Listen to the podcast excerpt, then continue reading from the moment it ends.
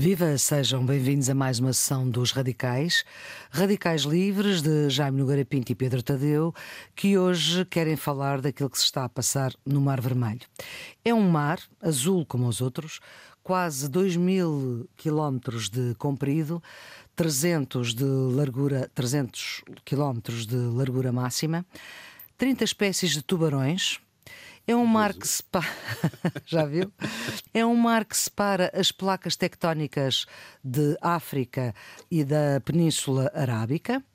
Tem atividade vulcânica nas partes profundas e nas margens e banha a Arábia Saudita, o Djibouti, o Egito, a Eritreia, o Iémen, Israel, Jordânia e Sudão. Isto é para se perceber a geopolítica e a geoestratégia daquele lugar. E agora, desde esta nova crise política, humanitária, desta guerra no Médio Oriente, de novo, depois do ataque do Hamas e da retaliação bruta e brutal de Israel, aquele mar deixou de poder ser um mar de passagem de navios de mercadorias. Agora a volta é como se fosse em Vasco da Gama, tem de ser pelo Cabo da Boa Esperança, e passou a ser um palco também de guerra, de ataques dos úteis contra os navios norte-americanos e outros que consideram ligados a Israel, isto para apoiar os palestinianos na faixa de Gaza, da qual quase nada resta. Jaime, aquele mar hoje é um mar de guerra sem fim à vista. Pois, pois, pois, pois. Não, é, é, é quer dizer, nós, nós estamos. Aliás, aqui uma pequena nota, já agora aproveitando uma pequena nota uh, interna, digamos, ou a política interna. Eu acho extraordinário que nestes debates todos que têm havido não haja uma palavra na, substituição internacional, não é? Nem, para, para a política externa. É Houve do Nadinha uh, esta semana, pobreza, uh, esta pobreza. semana com Rui Tavares e Paulo Raimundo, mas foi pouquinho, sim, de facto. Ainda falaram, parece que sim, que eu não tenho visto os debates todos. Ah, eu mas, tenho que ver. Mas quer dizer, de um modo geral, não se fala, não há uma palavra sobre questões importantes, relação com a Europa, uh, relação com, com, com a NATO, alguma palavra sobre estes conflitos que se estão a passar não há praticamente nada. Bom, mas, mas então isso, vamos, eh, pois, vamos mas essa responsabilidade também não é só de quem debate, é também de quem pergunta, não é? Pois é, de quem pergunta, exatamente. Pois, exatamente. Eu, eu, estou eu, agora estou a falar exatamente de quem pergunta, não é? De quem pergunta. De quem pergunta, talvez passe a perguntar alguma coisa, não sei. Mas, mas, mas é, é, é extraordinário.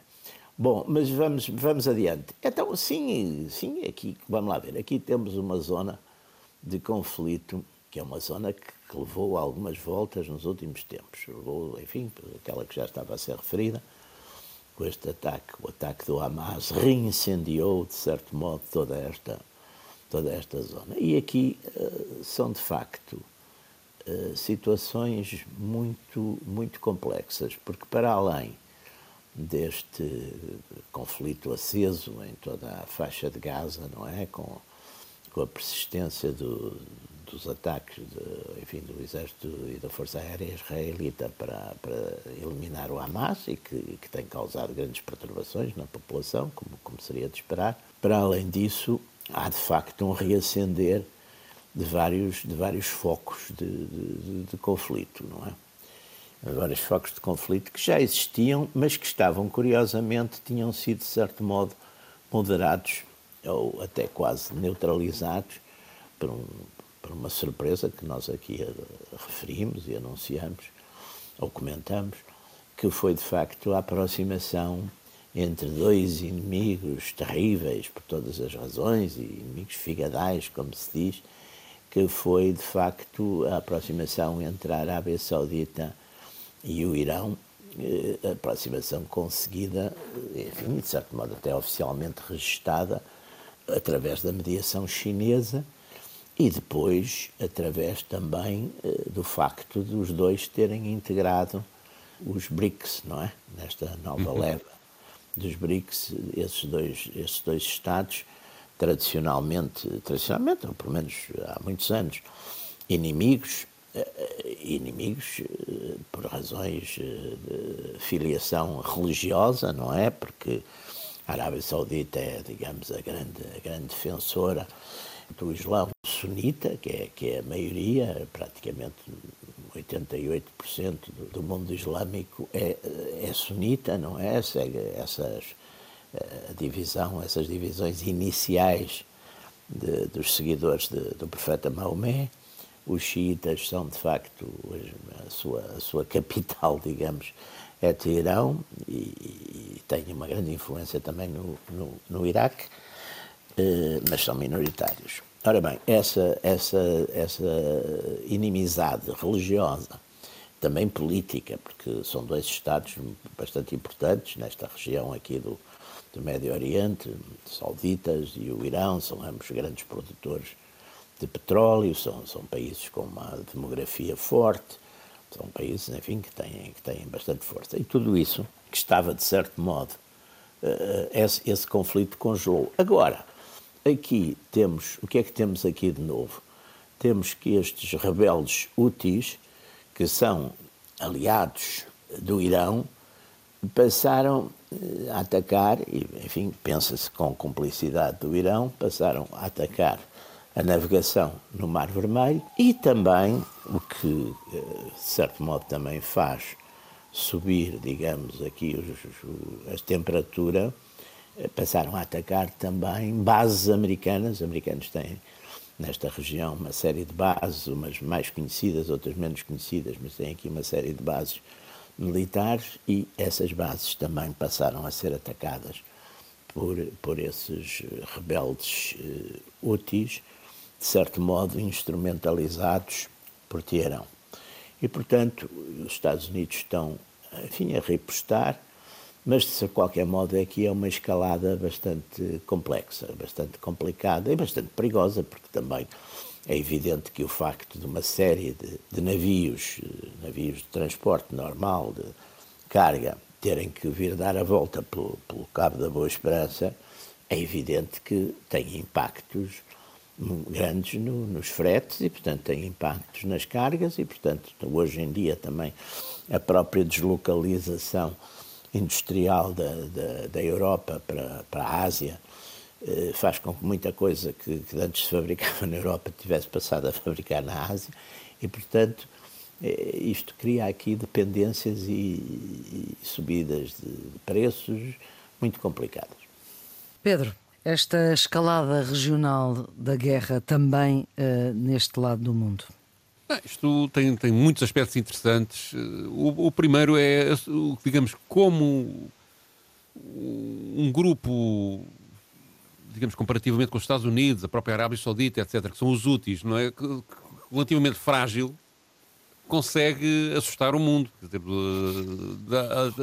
o facto de eles começarem a impedir que navios que fossem abastecer Israel passassem pelo estreito de Bab el-Mandeb, que é o, a zona de entrada no Mar Vermelho, uh, afeta 9% do comércio mundial. Portanto, é este o problema. Não é? Aliás, a operação que, o, que os americanos lançaram para tentar resolver com bombardeamento a situação chama-se Operação Guardião da Prosperidade, que é um nome genial, que é vamos proteger os nossos negócios para, para bombardeando ali os úteis.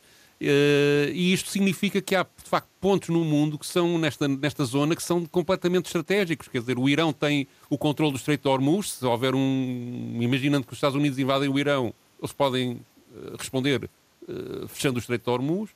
O Egito também, se estiver num conflito, pode fechar o canal do Suez. Isto significa que, digamos, que grande, grande parte da passagem de petróleo, nomeadamente petróleo no mundo, fica entupida, não é? Isso pode ter um efeito económico desastroso para o Ocidente, com uma subida do preço do petróleo inimaginável, uh, falhas de abastecimento, etc, etc. E, portanto, há aqui, um, de facto, uma situação geoestratégica daquele, daquele Mar Vermelho e daquela zona de entrada uh, que os úteis controlam, que, de facto, é, é notável e parece que andou muita gente distraída. Depois há outra, outro aspecto que é os úteis são o único país árabe, ou a única organização árabe, que está de facto a responder efetivamente em solidariedade à questão palestiniana em Gaza. Porque todos os outros, a Arábia Saudita, eh, todas as monarquias absolutas ali à volta, eh, ou quase todas são monarquias absolutas, têm feito discursos de, de boas intenções, etc., mas na verdade, nem ação prática para, para, para impedir que Israel continue o massacre em, em Gaza e, e, até o crescimento da guerra para outras zonas uh, tem sido não tem ultrapassado a retórica e alguma diplomacia e isso para o mundo árabe, para a população árabe é capaz de ser uma coisa que está ali a, digamos, a, a fervilhar, não é? A criar, a criar tensão. Uh, é evidente que, que, que, há uma realidade que os úteis não, não, partilham com estes Estados, que é uma dependência económica muito grande das relações com, com, com, com, com o próprio Israel e com, e com o Ocidente, e até o próprio Irão. É? Aliás, um, um, navio do Irão foi esta semana bombardeado pelos úteis, uh, curiosamente. Mas e que explicação é que encontras para isso? Engano? Acho que há uma, há uma teoria à volta de que os úteis são controlados pelo Irão que me parece. Há, pode haver ali pontos de contacto. Acho que há, claro, naturalmente, pontos de contacto e de.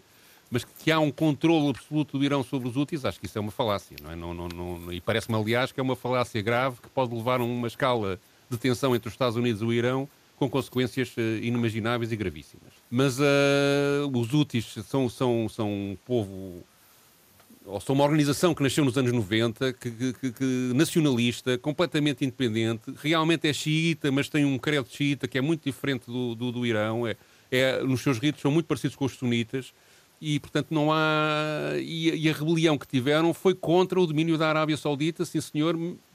Compram armas ao, ao Irão, mas não creio que tenham uma dependência política do Irão e que o Irão, o Irão os consiga controlar da forma como o Ocidente tem, em termos gerais, interpretado. Mas, uh, mas uh, um aspecto que eu, que eu acho que era interessante sublinhar é que uh, esta questão dos úteis também advém da própria guerra que existe no Iémen desde, desde, desde 2014, com a invasão da, da, da, do Iémen por, por, parte da Arábia Saudita, de uma coligação liderada pela Arábia Saudita de vários países, inclu, incluindo os Estados Unidos e, e alguns países europeus contra os úteis eh, e que eh, nunca teve, um inter... nunca teve sucesso. E, no fundo, o país está em uma guerra permanente e há ali um, um, um desastre humanitário gigantesco, com, com, com, com, centenas de milhares de pessoas uh, mortas. Não há avaliação séria sobre o assunto, mas pensa-se que há centenas de milhares de pessoas mortas. E há declaradamente uma crise humanitária das mais graves que aconteceram nos últimos 30 ou 40 anos e, e também um, problemas de fome, de falta de água, de, de cólera, doenças, etc., que faz com que aquela região seja especialmente martirizada e provavelmente especialmente revoltada. E, portanto, eh, tudo isto cria ali uma situação particular que pode explicar este movimento dos úteis. Por outro lado, do ponto de vista, como o Jaime já disse, do ponto de vista, digamos, da região no seu todo, eh, tudo isto aumenta a tensão e cria ali eh, dificuldades que, dado o estado das relações mundiais, eh, desde que começou a guerra na Ucrânia, seja na primeira fase em 2014, seja agora depois da invasão 2014 da Rússia, é um ano-chave.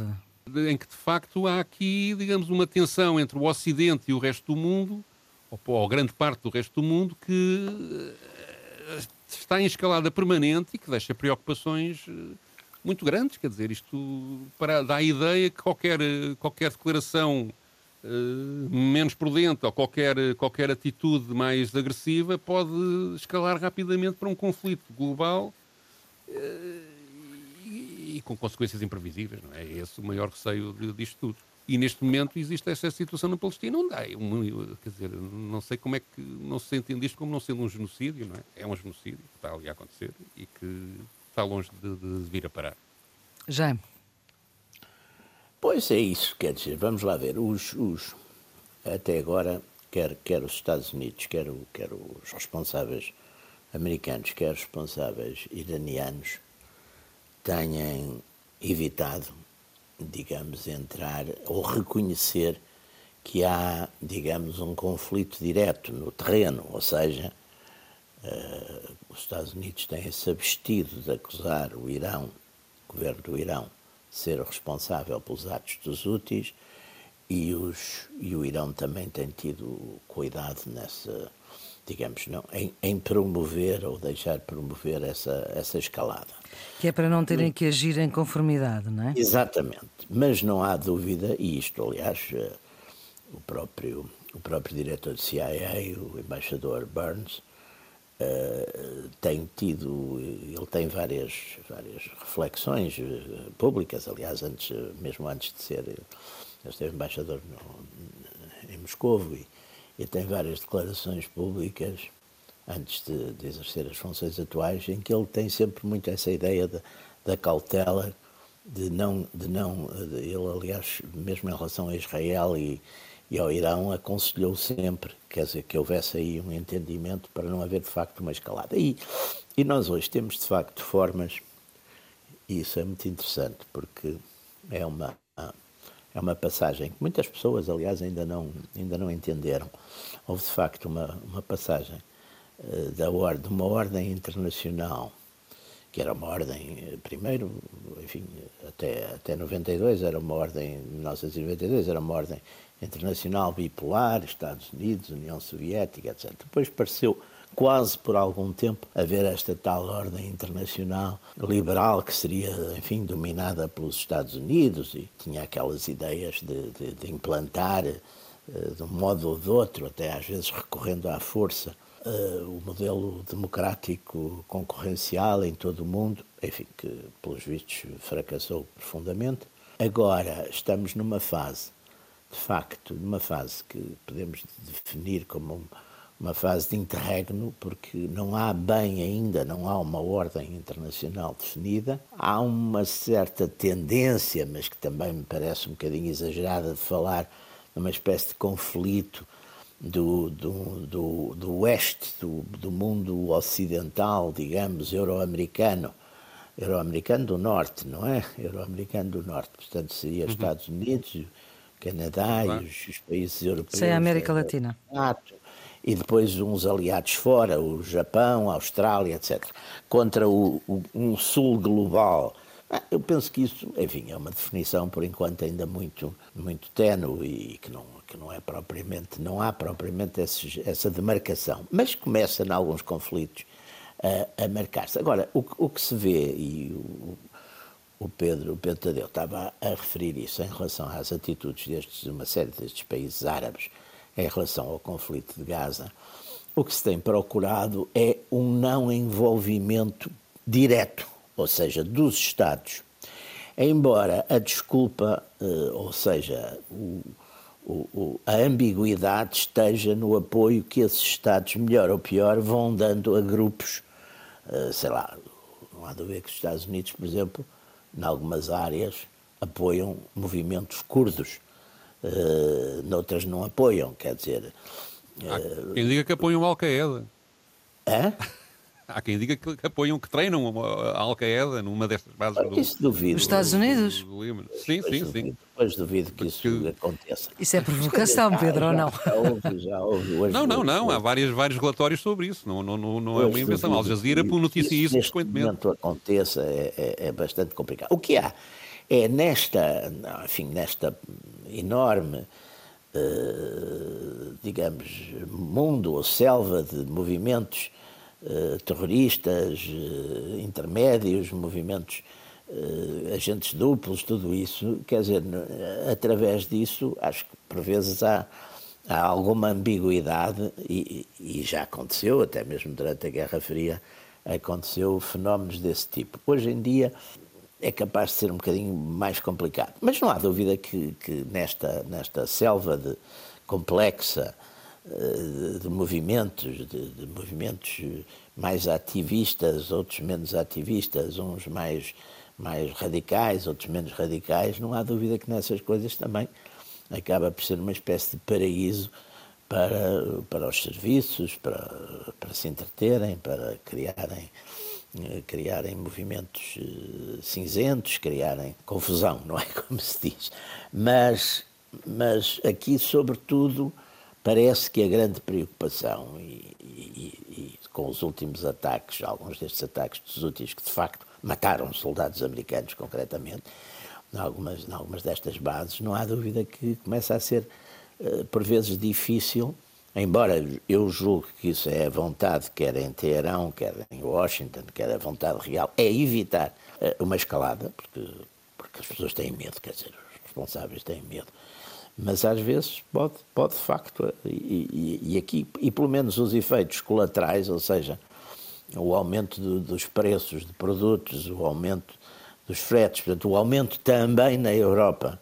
Eh, de, de, digamos, da crise, dos fatores de crise económica e social, e com as suas repercussões políticas respectivas, não há dúvida que isso também, também é perigoso. E depois também há aqui uma coisa que eu acho que é, que é um vício, mas que aliás é um vício que, que a, própria, a própria comunicação social não escapa, que é pedir a toda a gente, em todo lado, que tome posição sobre todos os conflitos em todo lado, que é uma coisa também uh, um bocado absurda, não é? Quer dizer, uh, por um lado há um desinteresse, às vezes, de, das grandes questões internacionais, mas por outro lado há uma coisa mais ou menos maniqueísta de descobrir em todos os conflitos uns bons e uns maus, quer dizer, como se isso fosse uma coisa uh, facilmente definida, que é o bom, quem é o mau.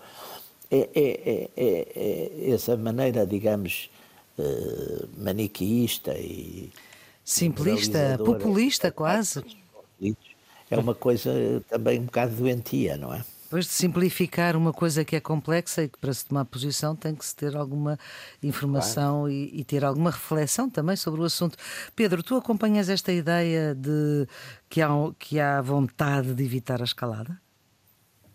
Bom, os Estados Unidos, digamos, pensam, têm que sempre pensar duas, três ou quatro ou cinco vezes antes de se meterem com o Irão, porque não é uma potência qualquer, não é? E, por exemplo, quando o Trump mandou matar o, o general Soleimani, foi uma operação, digamos, eh, aliás, foi fora do território do Irão, é? E foi, e foi, e foi uma coisa cirúrgica para, para ferir o Irão, mas que podia ser contida de alguma forma, e o Irão respondeu retaliando simbolicamente com os atentados em algumas bases americanas, mas eh, mas, mas também evitou a guerra, porque também, porque também não, está aqui uma prudência dos dois lados, porque todos têm noção de que a partir do momento em que haja, em que haja uma, uma, um confronto direto entre Irão e, e, os Estados Unidos, isso não é só complicado do ponto de vista de, de, uh, militar, como também do ponto de vista diplomático para os dois lados, porque, uh, digamos, as alianças e contra-alianças que isso, que isso pode suscitar são até quase imprevisíveis. E com a situação do mundo né, atual, com a China e a Rússia no papel que têm e, a, e, a, e o desenvolvimento dos BRICS,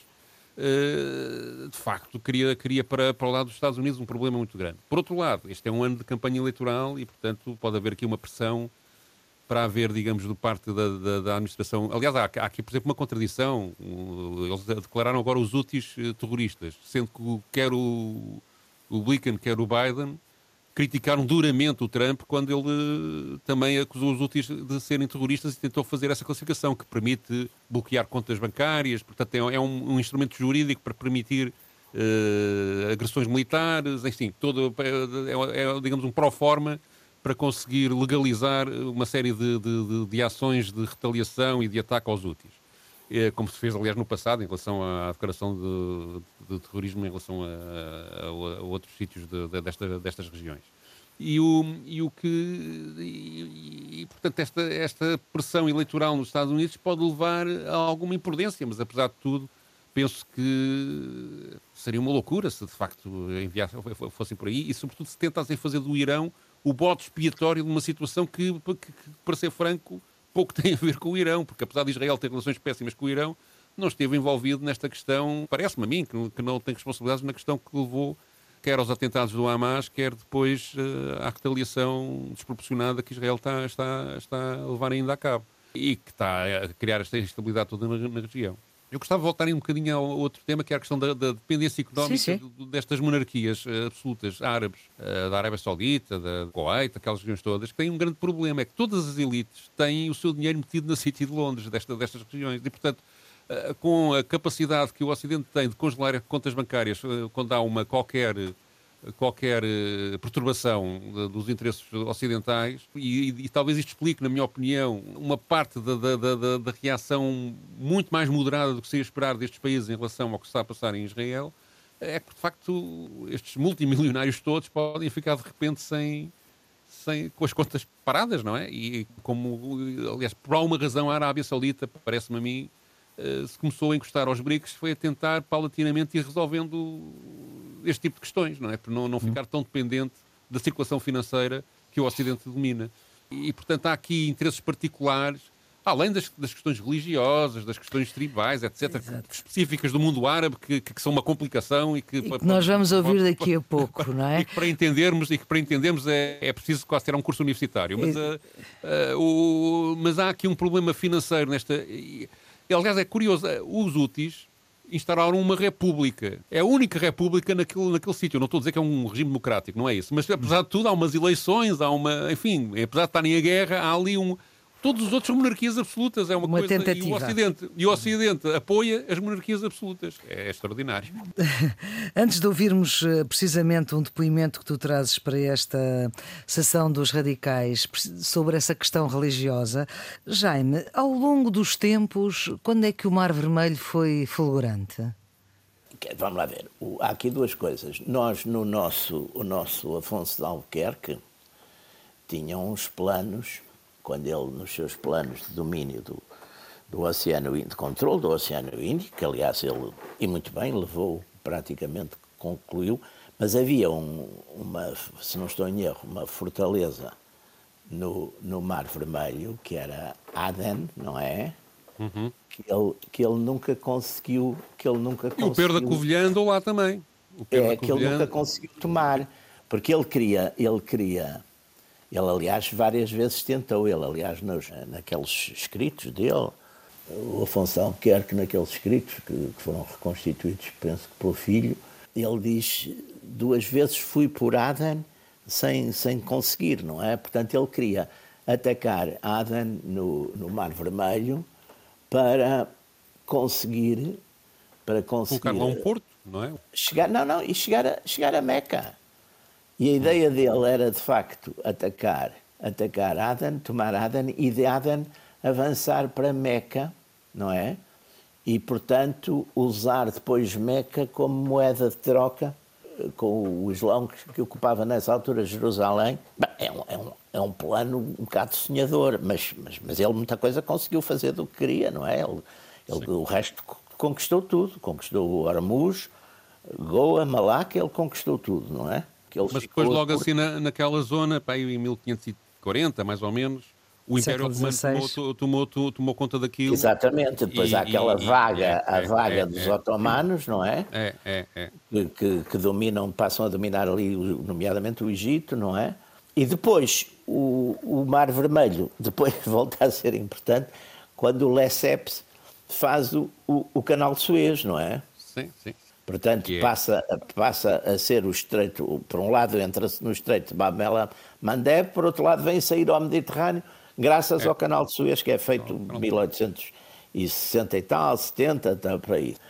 E, e, portanto, a partir daí não há dúvida que, eh, pronto, passa a ser de facto, e, e depois como borda, digamos, acaba por estar eh, a ser, a banhar os países, a Arábia Saudita, o Sudão, o Egito, a Eritreia, o Iémen, e tem depois aquela fundamental, importantíssima base de Djibouti, não é? Onde uhum. está hoje toda, toda, a gente e mais ninguém, não é? Todos, estão todos, franceses, chineses, americanos, tudo isso. Quer dizer, acaba por ser de facto uma, e é uma zona vital de facto do, do transporte porque eh, entre a Europa e a Ásia, porque permite de facto cortar por ali. É um atalho importantíssimo, não é? Uhum. Portanto, tornar-se uma zona insegura, pronto, dá um, dá um poder de, de, chantagem, porque é uma coisa que eu também que eu acho que é muito importante.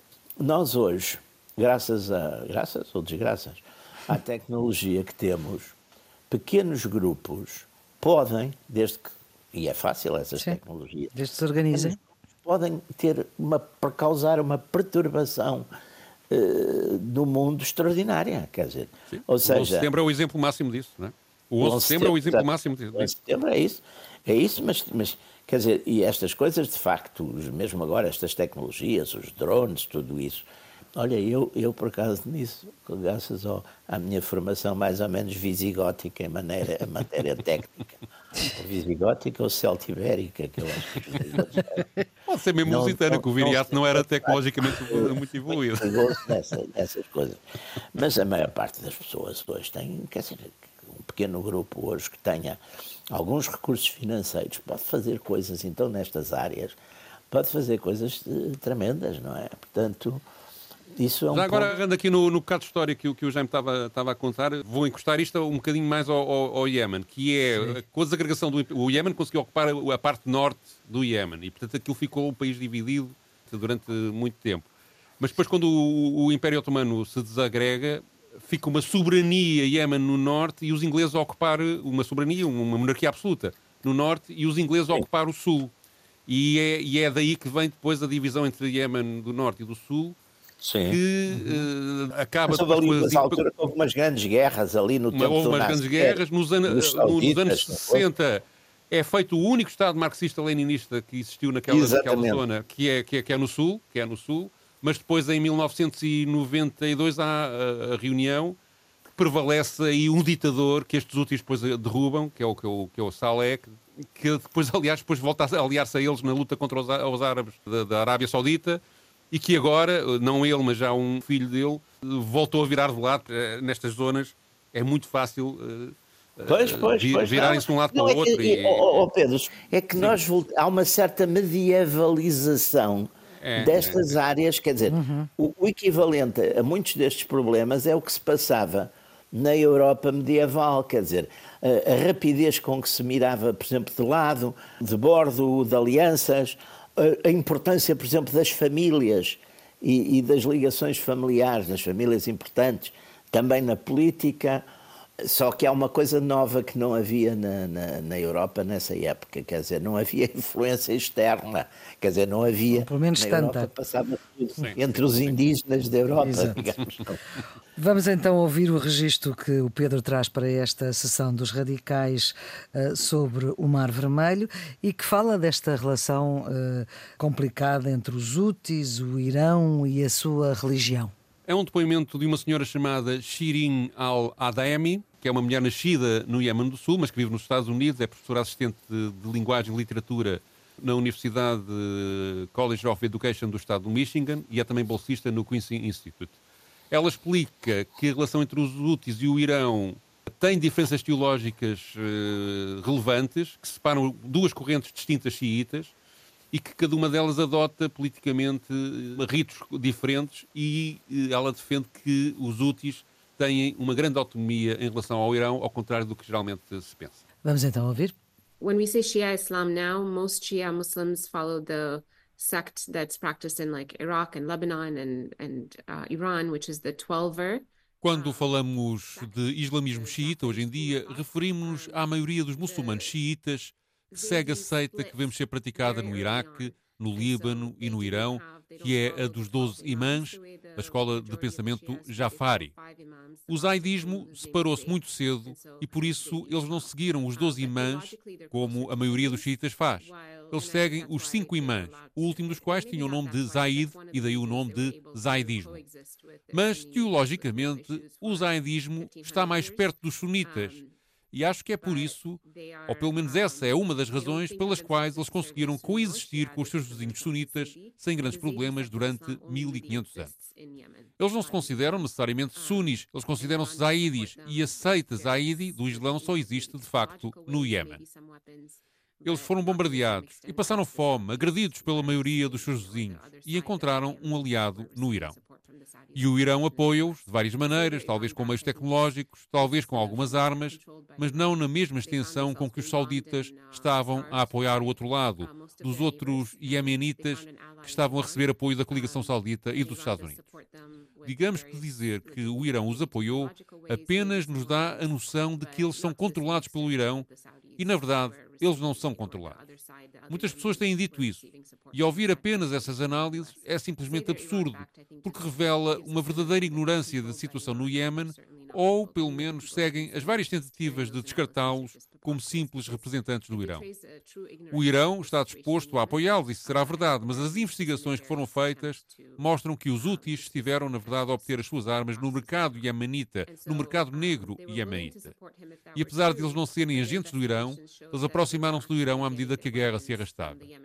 Mas eles são certamente autónomos, são indígenas do Iémen, são o produto das condições locais do Iémen. E a resposta contra eles, a resposta militar contra eles, com o passar do tempo, apenas os tornou mais fortes. They're a product of the local conditions there in Yemen.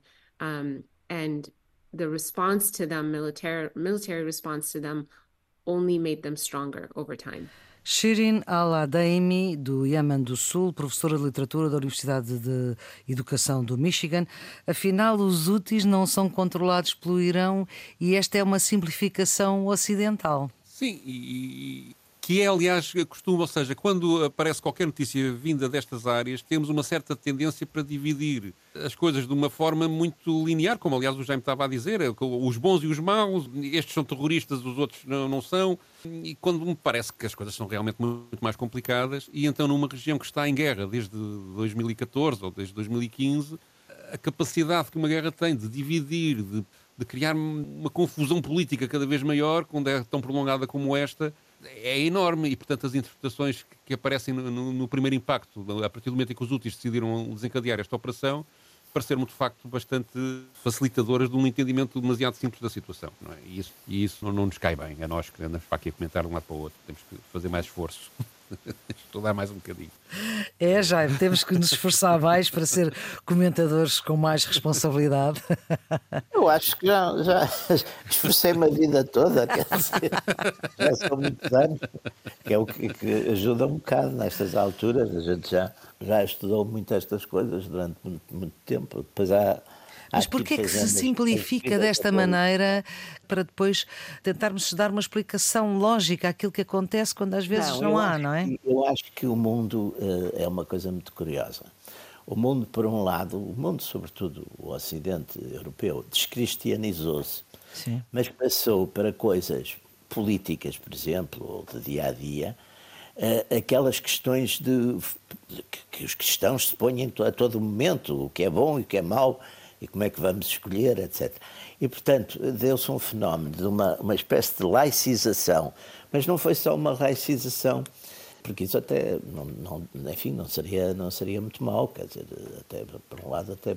Não, é uma laicização do fervor, hum. eh, que, que, enfim, que nessas coisas transcendentes é normal que se ponha, mas que se passou a pôr em coisas que não têm propriamente essa transcendência. Não sei lá, uns foram uma, uma grande maioria foi, fez, pôs isso, por exemplo, para, os, para, os, para, o futebol, para os clubes de futebol, para a aficião hum. futebolística, hum. como, como, se diz, como se diz no Porto, a ferroar, não é? Pôs isso. Outros põem isso nas coisas políticas. E depois, a comunicação social tem um fervor tremendo, à falta de, às vezes, de estudar as coisas e de se preparar, e de, porque isso também dá bastante trabalho, mas tem só aquela coisa sempre de quem é bom e quem é mau que é uma forma sempre de, de sei lá. Eu acho que há outro fenómeno a acompanhar isso, ou resultado disso, ou simultaneamente motor disso, que é a necessidade na comunicação social da mensagem curta, de, de dizer pouco. Ah, sim, pouco também, tempo, exatamente, é? exatamente. Uh, e isso, a mensagem curta é obviamente limitadora da, da, da, das ideias, não é? Assassina, é porque há uma coisa, oh, oh, oh Pedro, deixe-me só dizer uma coisa, e agora falando um bocadinho, invocando um bocadinho a minha longuíssima experiência, que hoje em dia já, já não dou aulas, mas dei, dei muitos anos aulas. A gente, quando conhece bem um tema, tem uma capacidade de simplificação. Eu lembro-me do claro. professor Miranda Barbosa, que era uma pessoa notável, que dizia sempre: Eu posso explicar a teoria do conhecimento em cinco minutos, em cinco horas, em cinco dias. E posso explicá-la a uma criança de sete anos, a um sábio de 70, etc. Quer dizer, quando se conhece bem os Aí assuntos... é só a partir dos 70 que se fica sábio. Agora, quando não os conhece, é muito mais complicado, não é? Pois claro, pois claro. É sim, senhor. Bom, e para ficarmos mais sábios, Pedro, nesta sessão tu pões-nos a dançar o folclore de um casamento tradicional no Iémen que é governado pelos Houthis. Sim, fui à procura do, do, de, um, de, uma música desta região e por acaso encontrei música mesmo do, do Mar Vermelho, da, da, zona costeira encostada ao Mar Vermelho, do lado dos Houthis, que é a região chamada de Tiama, e portanto que é de onde saem, aliás, os, eh, os ataques dos Houthis para, para, para, para, os navios que vão, que vão em direção a Israel. Isto é o resultado de, uma, de umas recolhas feitas numa primeira fase dos anos 80 e depois numa repetição já no, neste século, por um etnólogo que, que nasceu nos Estados Unidos, mas que reside na Escócia, que se chama Anderson Bakewell, que andou a recolher música folclórica nesta região e no Iémen do Norte, que é a zona que os úteis governam, encontrou esta canção, a que ele chamou Wedding Song, durante um, a realização de um casamento uh, tradicional e que uh, mostra que aquela música daquela região tem influências quer da África Negra, quer da música típica do Médio Oriente, ou daquilo que nós chamamos do Médio Oriente, quer até há uma, uma comunidade indo-paquistanesa uh, grande na, na, na, no, no Iémen, uh, também tem ali algumas influências de música, de música da zona da Índia, digamos assim, e isso, sonoramente tudo isso sente-se facilmente quando formos ouvir a, a canção. Estas recolhas foram, fazem parte hoje em dia do espólio do, da Biblioteca Britânica uh, e que são considerados um documento uh, de etnologia bastante relevante para aquela região. Ora bem, fechamos hoje com músicas do mundo.